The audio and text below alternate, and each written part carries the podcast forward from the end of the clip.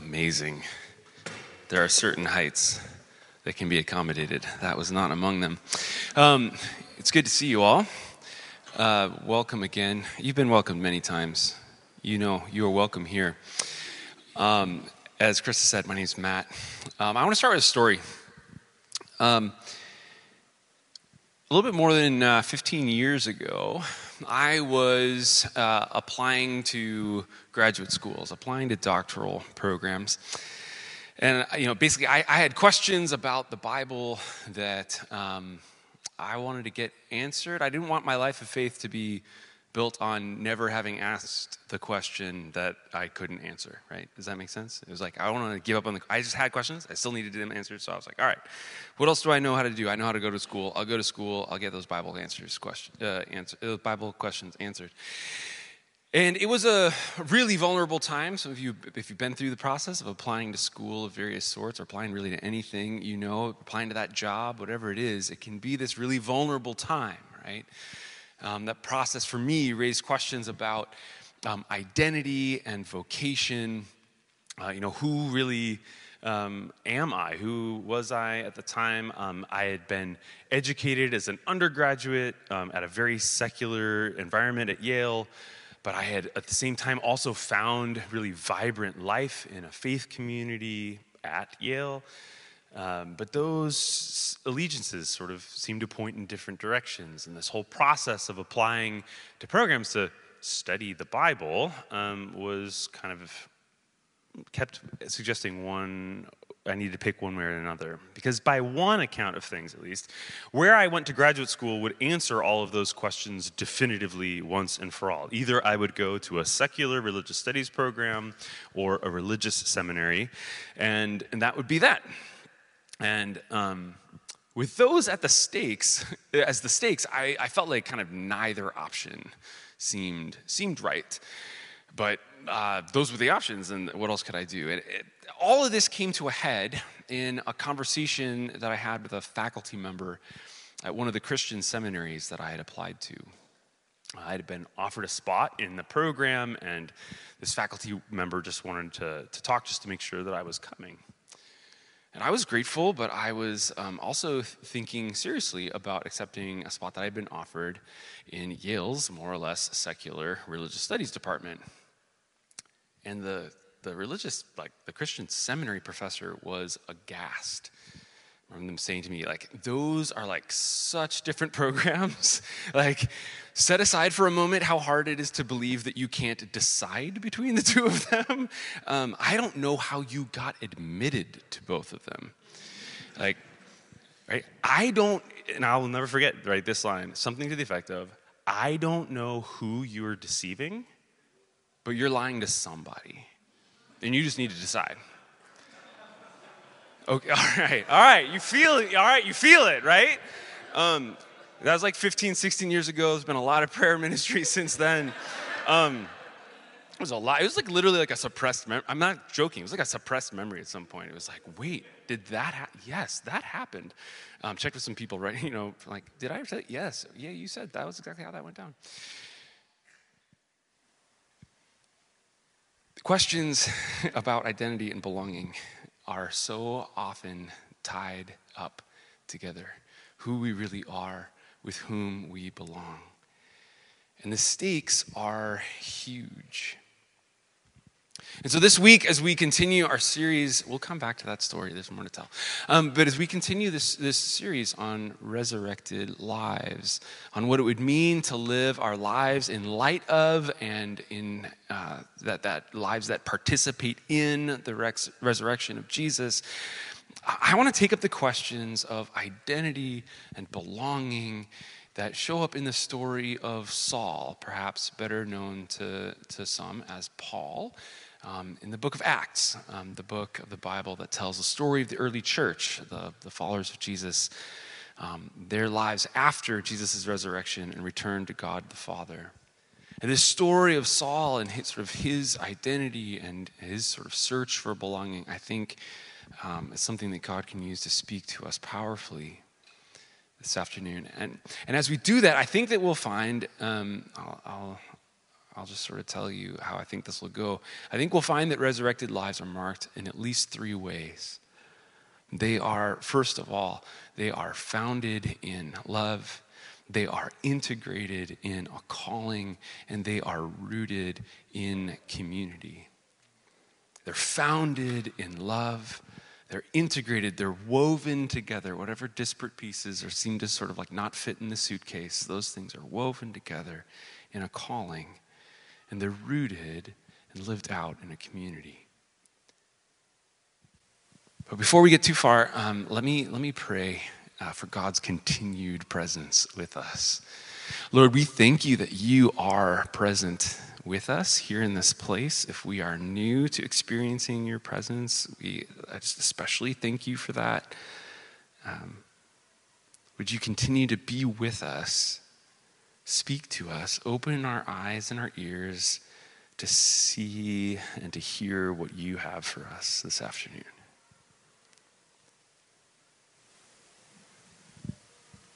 Amen.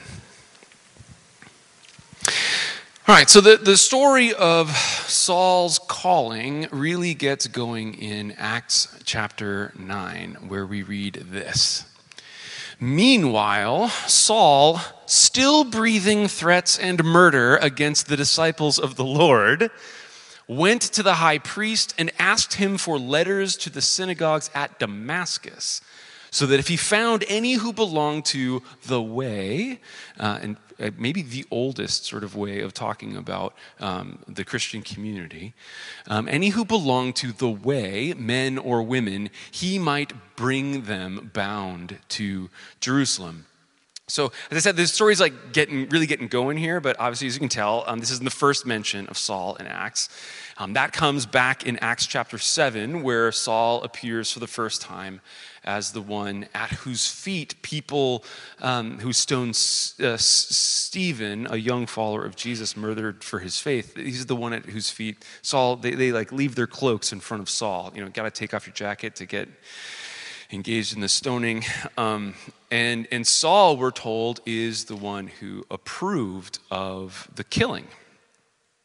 And this first murder launched a broader persecution against the followers of Jesus, particularly in Jerusalem, where Saul had the support of the powers that be. And so in uh, chapter 9, Saul is looking to broaden this persecution geographically northwards towards uh, Damascus. And he um, persuades the necessary folks and is on his way to Damascus, letters in hand that give him the power to jail followers of Jesus for their faith. Acts continues. Now, as he was going along and approaching Damascus, suddenly a light from heaven flashed around him. He fell to the ground and heard a voice saying to him, Saul, Saul, why do you persecute me? Saul asked, Who are you, Lord? The reply came, I am Jesus, whom you are persecuting. Uh oh. right? I am Jesus, whom you are persecuting. We have to imagine that this was an alarming revelation for Saul. The guy whose followers you have been killing, the guy you thought was dead, whose resurrection his followers were teaching, that guy shows up in a blinding light as you are on the way to imprison, if not kill, more of his followers. Saul has to assume this is bad news. Right? Surely the next line is like, I smite thee, right? Um, or some such thing, right? Like, you were wrong, sucker. Now here is yours, right? We should imagine Saul bracing himself, right? Um, but the text goes on and says, but, aha, there's a but. Jesus goes on, get up and enter the city, and you will be told what you are to do. That city you're going to, to like kill Christians, go there, but you're going to get different instructions. No smiting. There's a blinding, but that's just, it's just a bright light. Um, we'll get into that. But um, Instead, as we see, Jesus has plans for Saul's life. The resurrected Jesus is pursuing Saul in love. This is huge.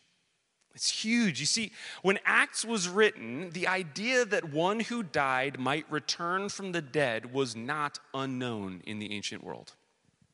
That, that wasn't the surprising part to them. Um, many at that time expected that any day now, the Emperor Nero, um, who had died in 68, we're talking about in the, the, the, people who are hearing Luke's, Luke's story, but this isn't the only story like this. Um, obviously, different things would have been in the mind of Saul. All right, but just go with me. Um, Nero um, would return, was the idea. And many, many folks actually believe that he was already uh, resurrected, redivivus. Um, and uh, the thought was that his resurrection would become obvious enough when Nero inevitably took vengeance against his enemies in the Roman Senate who had declared him a public enemy. That is, the expectation was that Nero, resurrected, would return to destroy Rome. Are you getting it? Are you getting what was so impactful about Jesus' resurrection in the ancient world? I mean, for us moderns, we get hung up on the idea of resurrection itself, right? We're sort of like, well, that's crazy. Like you die and then that's, that's it, right? But for, for most of the folks who are reading Acts, um, actually, for many of those folks, oh, the idea that someone would come back from the dead, sure, fair enough. It's going to happen, right? Uh, in their imaginations. What was unbelievable for them was that someone would be raised from the dead and not seek vengeance on their enemies that someone would be raised from the dead and seek to rescue and reconcile with those who had killed them. That's the gospel for Jesus' first followers. Not just that Jesus is alive, but that he has returned to pursue us in love, even those of us who had made ourselves his enemies. This is what Saul experiences on the road to Damascus, and he will retell this story uh, two more times in, in, in Acts because this is the founding experience for him. Saul, Saul, why are you persecuting me? I am Jesus whom you are persecuting, but get up and enter the city, and you will be told what you are to do. Not I am Jesus whom you are persecuting, now I will have my vengeance on you, but I am Jesus whom you are persecuting. Now get up, you are an instrument, we will find out in a moment, whom I have chosen. I have not condemned you, I have chosen you. So many of us live in fear of rejection or condemnation. We don't, maybe we don't even feel, I don't know about you, but I don't even necessarily feel like I would have to make myself someone's enemy in order to like get the blowback, right? Just falling short of expectations, being, I'm a perfectionist, so I mean, just like being like less than perfect um, at our jobs, uh, maybe in class, in our I think, especially in our performance of virtue, whatever that means, in whichever community we're hoping not to be rejected by. We live in fear that the smallest misstep could result in our rejection and condemnation. And often it's those um, closest to us, or, well, maybe in that medium distance to us, the one whose like favor we really, really want, whose approval we really, really want. It's those folks who seem at the greatest risk of shutting us down whether on social media or in real life, there are orthodoxies liberal, conservative, religious, secular, what have you. There are orthodoxies that we dare not cross lest we find ourselves as outcasts. And as a result, our senses of identity and belonging are incredibly tenuous. Resurrected lives, I take it, are different because they are founded in love. And not just any love, but the love of one who pursues us in love, even in the face of our enmity. Even when we make ourselves his enemies, Jesus will not give up on us. And far from having to perform to earn his love, Jesus extends it freely, lavishly, prodigally, wildly, we might say.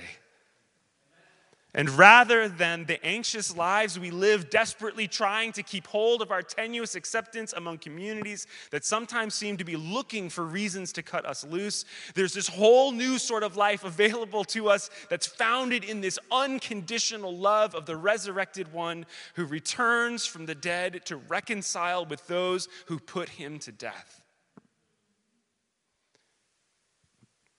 Like the love of a parent or the love of family more broadly or just the, just the faithfulness of, of a good friend maybe could give us a little bit of a picture of what we're talking about here. A love that's sort of constitutive of who we are rather than a response to what we're able to do. But but i will tell you man like i mean we, we could back up a second right? Like i mean the love of like this institution outside these doors anybody has a connection to yale like I, I don't know. I, I every once in a while I feel like I have to tell you all like Yale doesn't love you. Seriously, no. I'm just.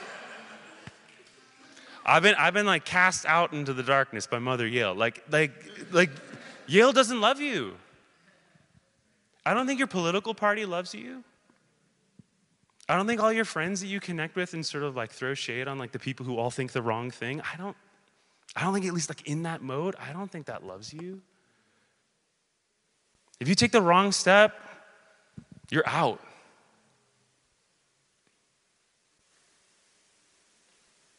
I think, I think, I think, I think the people who cared for you when you were really young, I think those people love you.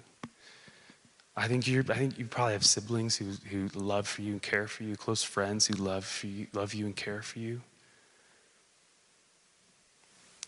But if you go through that list, you probably also realize like sometimes that's, that's even that's going to run short. And those people are going to fail you too. You know that. We know that because we know we've failed some of those people, right, when we're in those relationships. There's only one who's not going to fail us. And that's our God. And that's why we've been singing about the love of God already this afternoon. Only the love of God can provide the sort of firm foundation that we need.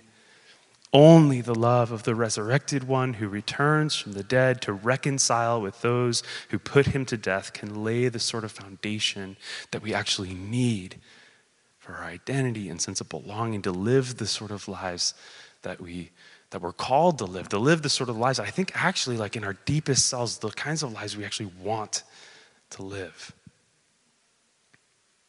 These are resurrected lives resurrected lives are founded in and by this radical love. And it's that foundation that changes everything that comes that comes next. But we can continue on in the story. And both of our, our two, our last two aspects of resurrected lives are, are found here in this same sort of part of the story. Paul, who's blinded by the light he saw on the road, is led by his travel companions to Damascus. Now there was a disciple in Damascus named Ananias. And the Lord said to him in a vision, Ananias. And he answered, Here I am, Lord. The Lord said to him, Get up and go to the street called Straight. And at the house of Judas, look for a man of Tarsus named Saul. At this moment, he is praying, and he has seen in a vision a man named Ananias come in and lay his hands on him so that he might regain his sight. But Ananias answered, Lord, I have heard from many about this man how much evil he has done to your saints in Jerusalem. And here he has authority from the chief priests to bind, to imprison all who invoke your name.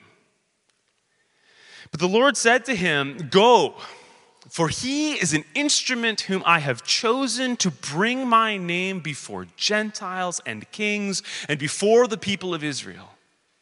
I myself will show him how much he must suffer for the sake of my name. So Ananias went and entered the house.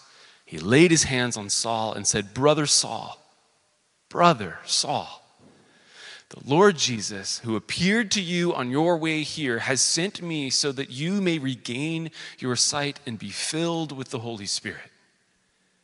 And immediately something like scales fell from his eyes, and his sight was restored. Then he got up and was baptized. And after taking some food, he regained his strength. All right, there's a lot there, and not all of it will actually be able to talk, talk through. For now, at least, I, I just want to focus on, on, on what's going on in the substance of Saul's calling. He is an instrument whom I have chosen to bring my name before Gentiles and kings and before the people of Israel. I think to understand the significance of this calling, we need to take a step back and consider the life of Saul to this point. Saul, um, as we hear in this passage, was born in a city called Tarsus on the southern coast of what we now call Turkey. It was the very center of Hellenistic, late uh, Greek philosophy, especially Stoicism, which is sort of like it's like what the smart people thought back in the first century. Um, but he grew up in that town. Um, he grew up as a diaspora Jew. So that's a particular sort of childhood, right? Growing up at the heart of Greek philosophy, um, Saul was not really Greek. I mean, he spoke Greek. We have, we have his, his Greek. He wrote, he wrote pretty, he wrote, he didn't write great Greek. He wrote pretty good Greek, right? Um, he received, we can tell from the way that he wrote, a Greek rhetorical education. I think we can tell from some of the, some of the things that he wrote, he probably, um, he at least had heard a good bit of Greek philosophy, Stoic philosophy in particular. I don't know if he really had a philosophical education. He might have sort of had his nose pressed up against the glass, as it were. But he, he, wasn't, he wasn't Greek. For all of that, he still he wasn't Greek, not really, because ethnically and religiously, um, and those usually ran together for most people in the ancient world. Um, Saul was Jewish. He was his heritage went back to Judea. And so he went. He went at some point in his life, early ish. I, don't know. I, always guess somewhere, maybe around the time you might send, uh, maybe around high school, I would think. We didn't have, they didn't have high school. He had done his education by then. He goes to Jerusalem.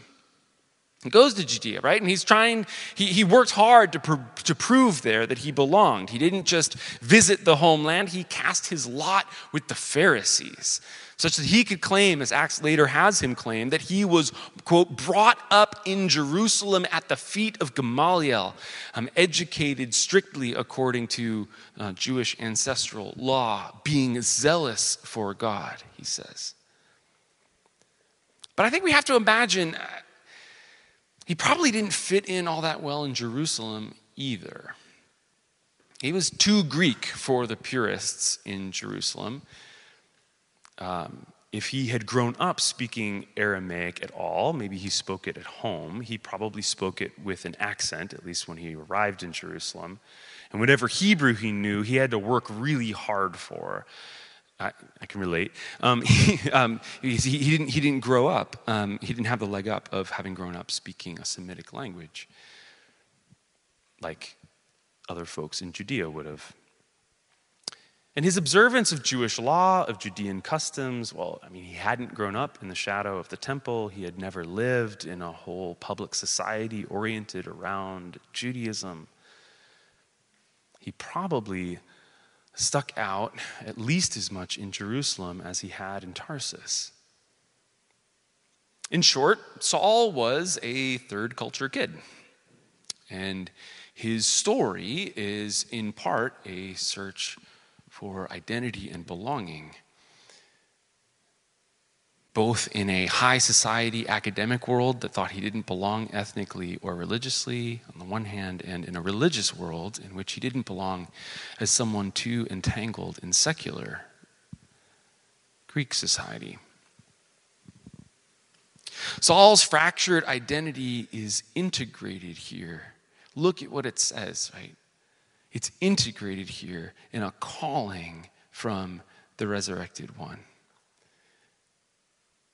Who is Saul? He is an instrument of who has been chosen by Jesus to bring Jesus' name before Gentiles and kings on the one hand and before the people of Israel, right? It's both the calling to Gentiles and kings and to the people of Israel. It's both.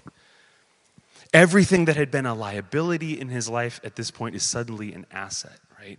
Greek or Hebrew, it's both but not in that sort of tenuous, fence sitting, trying not to get caught as not really belonging sort of way, right? No, it's a different thing because now it's, it's founded in the unconditional love of the resurrected one who returned from the dead to seek and save and reconcile with those who wanted him dead. Because it's founded there, Saul's identity is secure in the unconditional love of the one who calls him.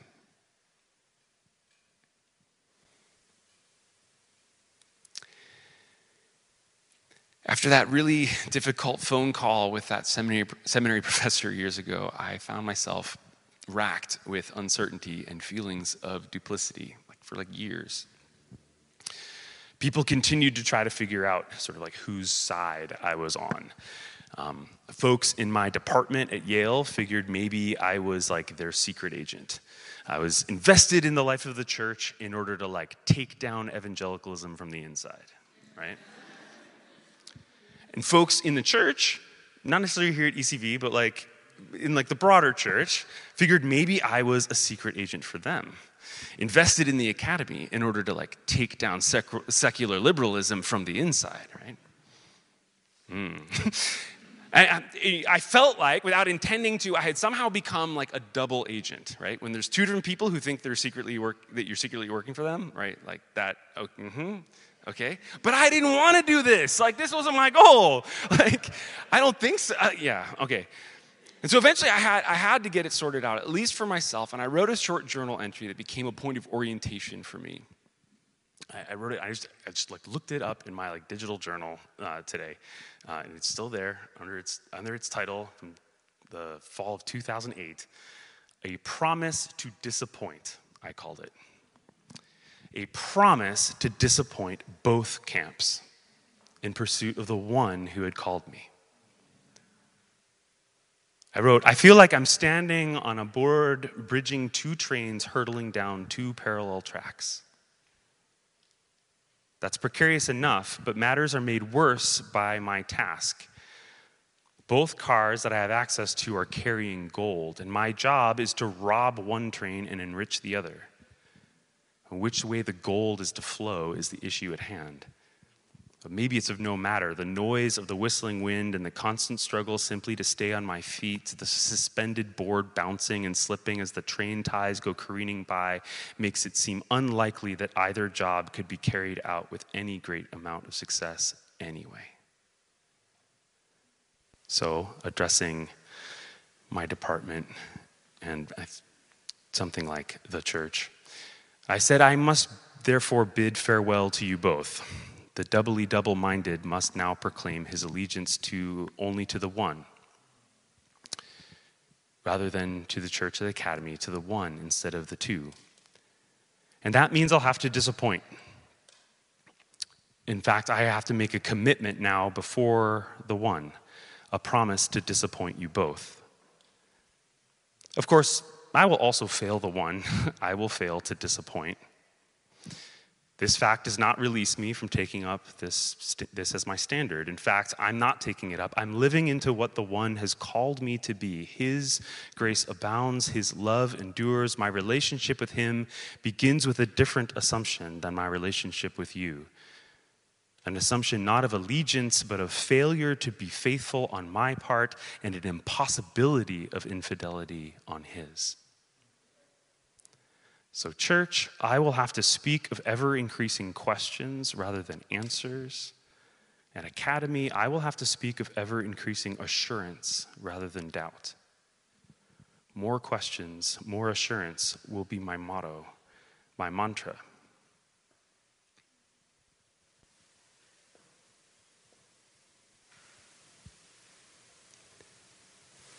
That for me is what it's looked like to try to lean into a calling not a job or a career, probably not unrelated to those things, but I think when, when, when, when, we, when we're able to hear God's call to us, I think it's something that's profound, like a profoundly grounding sense of the particularity of our identity and our purposes. I think that's what Paul finds in this moment with Jesus on the road to Damascus. But of course, in this same passage, we see the third aspect of resurrected life. Resurrected lives are rooted in community. The fact is, Jesus doesn't call Saul like on the road to Damascus. Do you catch that? Like there's no there's no point at which Jesus says like I have I have chosen you. He doesn't say that. All those words are spoken to Ananias. Saul is sent to those whom he had persecuted, the members of the body of Christ that he is persecuting. I mean, just a quick aside here, in case we didn't catch this language, right? And I think you can see um, some resonance with some things that we find in Paul's letters, right? Um, Paul is persecuting Christians, but the voice on the road, Jesus says, You're persecuting me. There's this, there's, this is taught from Christ, I take it. It's not just Paul's good idea that maybe the community is the body of Christ. Jesus is identifying with this community that's living resurrected lives, this community participating in Christ's resurrection. But we never get that moment. We don't have that like intimate moment of Jesus calling Saul, forgiving him, renaming him Paul or something like that. Um, I don't actually think the switch from Saul to Paul, for what it's worth, I don't think that is kind of like a renaming, like a- Abram to Abraham. He's probably known as Paul growing up and like among Greek speakers, and he was known as Saul when he was in like Aramaic speaking world. And his Paul's Saul's Paul's calling comes through a community a community that's participating in Christ's resurrection, which points to the second sort of crucial aspect of this rootedness in community. Because we're called not just to receive Jesus' unexpected, unreasonable, and wild, unconditional love, but also to imitate it ourselves, to share it with others, to dare to embrace even those who have made us their enemies. Not because the harm that they may have caused is no big deal. That's not what reconciliation looks like um, among followers of Jesus. But rather because God, despite the harm that it's caused, and the real issue that that really is, and the truth needs to be spoken about that, but because nevertheless, God may well be at work, and, and when God is at work transforming them from the inside out, that's, um, that, that's what God is up to in the world. And we can dare to embrace those who have made us, made us their enemies if, as and when God is doing the work, transforming them from the inside out. And choosing to imitate Jesus, we too, living resurrected lives, can use our second chances to pursue reconciliation rather than retribution.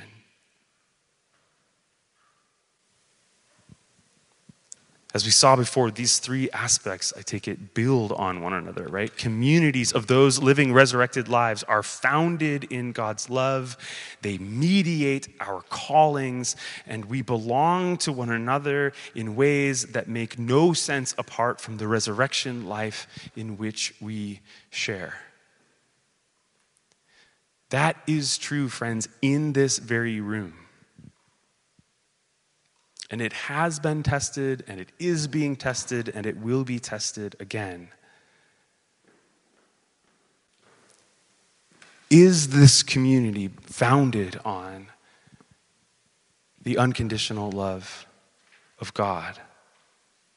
Is it uh, oriented around God's work in in, in calling us in ways that integrate the various parts of who we are and indeed the various people that we are in this community.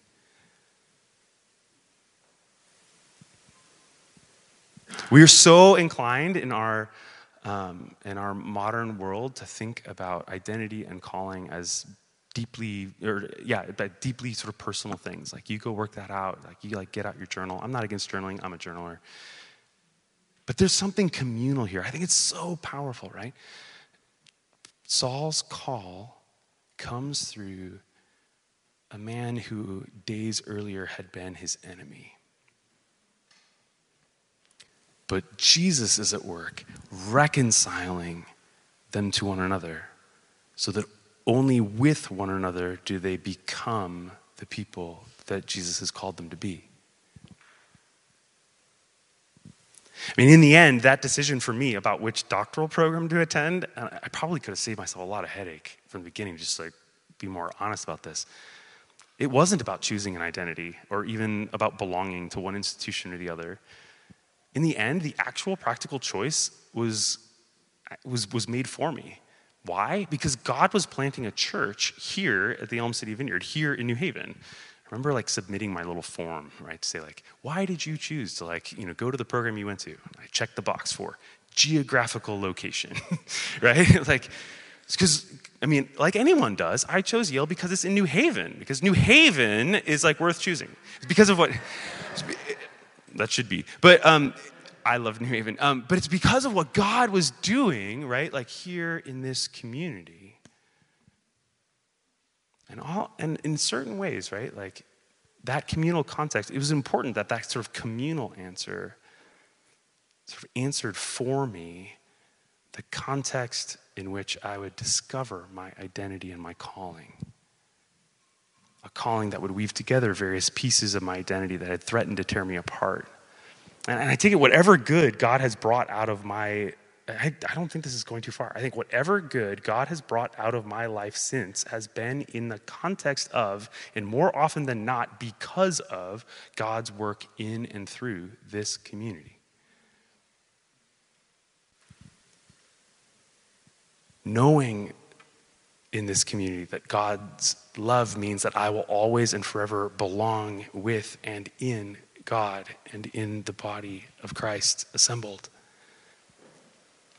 Knowing that my identity is woven together as an integrated whole by God's calling and not by anyone's, sorry, but not by anyone's sort of recognition.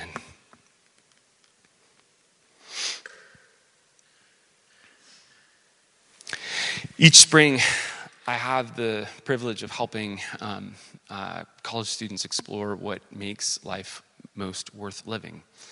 And we read a bunch of uh, religious texts and philosophical and cultural texts. And at the end of the semester, right about now, actually, um, it's their turn. Uh, they have to write down their own account of what it would mean to live a life worthy of our shared humanity. And several years back, a student reached out to me um, uh, late, it was like late the night before drafts of final papers were due. Honestly, I don't think I would have had that, like, I don't think I had that in me when I was a student. Like, by that point, I would have been, like, embarrassed to admit that, like, anyway, I was, of course, still writing the paper at that time, um, but I would have been embarrassed to admit it. Anyway, um, he had the boldness. He reached out. And he said he, had come to an intellectual dead end and he didn't know what to do he had in writing this paper he had tried to like take a real honest look at the anxiety and the worry of his life all that striving for acceptance and belonging that we've been talking about. And he and he thought like that can't be it. Like that's not a good life. That's not a flourishing life. I can't write a paper that suggests that that's that's what we're all living for the only way to live the kind of courageous life he actually wanted to live was to have his sense of self and self worth rooted in something unshakable. This much he had reasoned his way to. And then, sort of reaching back to a religious upbringing that he no longer identified with, he thought, What I need is the unconditional love of God. I kid, I kid you not, right? Like I walk in, it's like a study room and Bass Library in the basement, if you can imagine. Problem, like all of that, he had sort of worked out. The problem was he didn't believe in God. And he couldn't make himself believe in God. The crisis was that even if he couldn't make himself believe that that God of unconditional love existed, he was convinced that that love was what he needed. And we sat there together in the basement of that library and we talked it through. And I wish I could say, like, it sort of all worked out. It wasn't that simple. Um, that paper ended up being a sort of tragic ode to a divine love that he had never experienced but knew would make all the difference in his life were it real. But, friends, this afternoon, I, I want to tell you, I, I think that the, that experience of the experience of that love is possible here and now. I actually think we were like in the midst of it, like 40 minutes ago before I started talking at you. Um, that's just true. So we should we should have the worship team come up. I mean, seriously, like, I know that's. Everyone's laughing at me. Um, you're laughing with me. All right. Um, worship team should come up. Um, and if, if you would, if you'd stand, I, I, just, I was so encouraged as we were worshiping together. I was like, oh my goodness, maybe the Lord is doing the thing that I was hoping the Lord would be doing today. Because I, I felt the love of God in this really, really powerful way before when we were worshiping. And all I had in my notes for at the end of the talk was pray for folks to experience the love of God. That's what it says in bold at the bottom. Because I, I think ultimately, I think that's just what we need. And so many of us, we've tried to build our lives on some, some other foundation. And some of you are pretty skilled, actually, right, at like getting people to like affirm and and um, sort of commend you, right, to recognize you, which is dangerous because it means you can start building your life on something else, and it works way too long, right?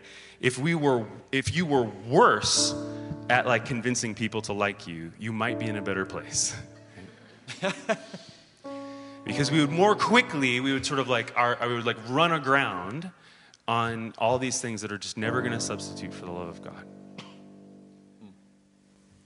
and so whatever that is I, I, I just, whatever love you have been trying to like build your life on i want you to imagine it like open a hand in front of you or both hands. I can't because i have this microphone but you could open your hands in front of you. Imagine those things in your hand and just release them to god. To say I, this is because I'll tell you, whatever is in your hand that is not God does not love you the way that God loves you.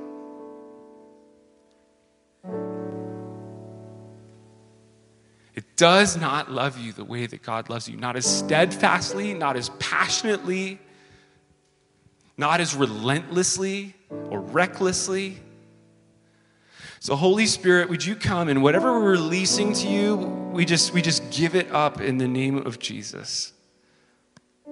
And in exchange for the love that Jesus has shown. Holy Spirit, Spirit of the living Christ, would you just rain your love down on this place? in those deep places of brokenness, those deep places even of confidence, especially those places of, of, of, misplaced confidence, whether we've realized that it's misplaced or whether we're still sort of in that place trying to pretend it's all going to keep working. Would you pour out your love so that we could be grounded? We could be grounded in you and that firm foundation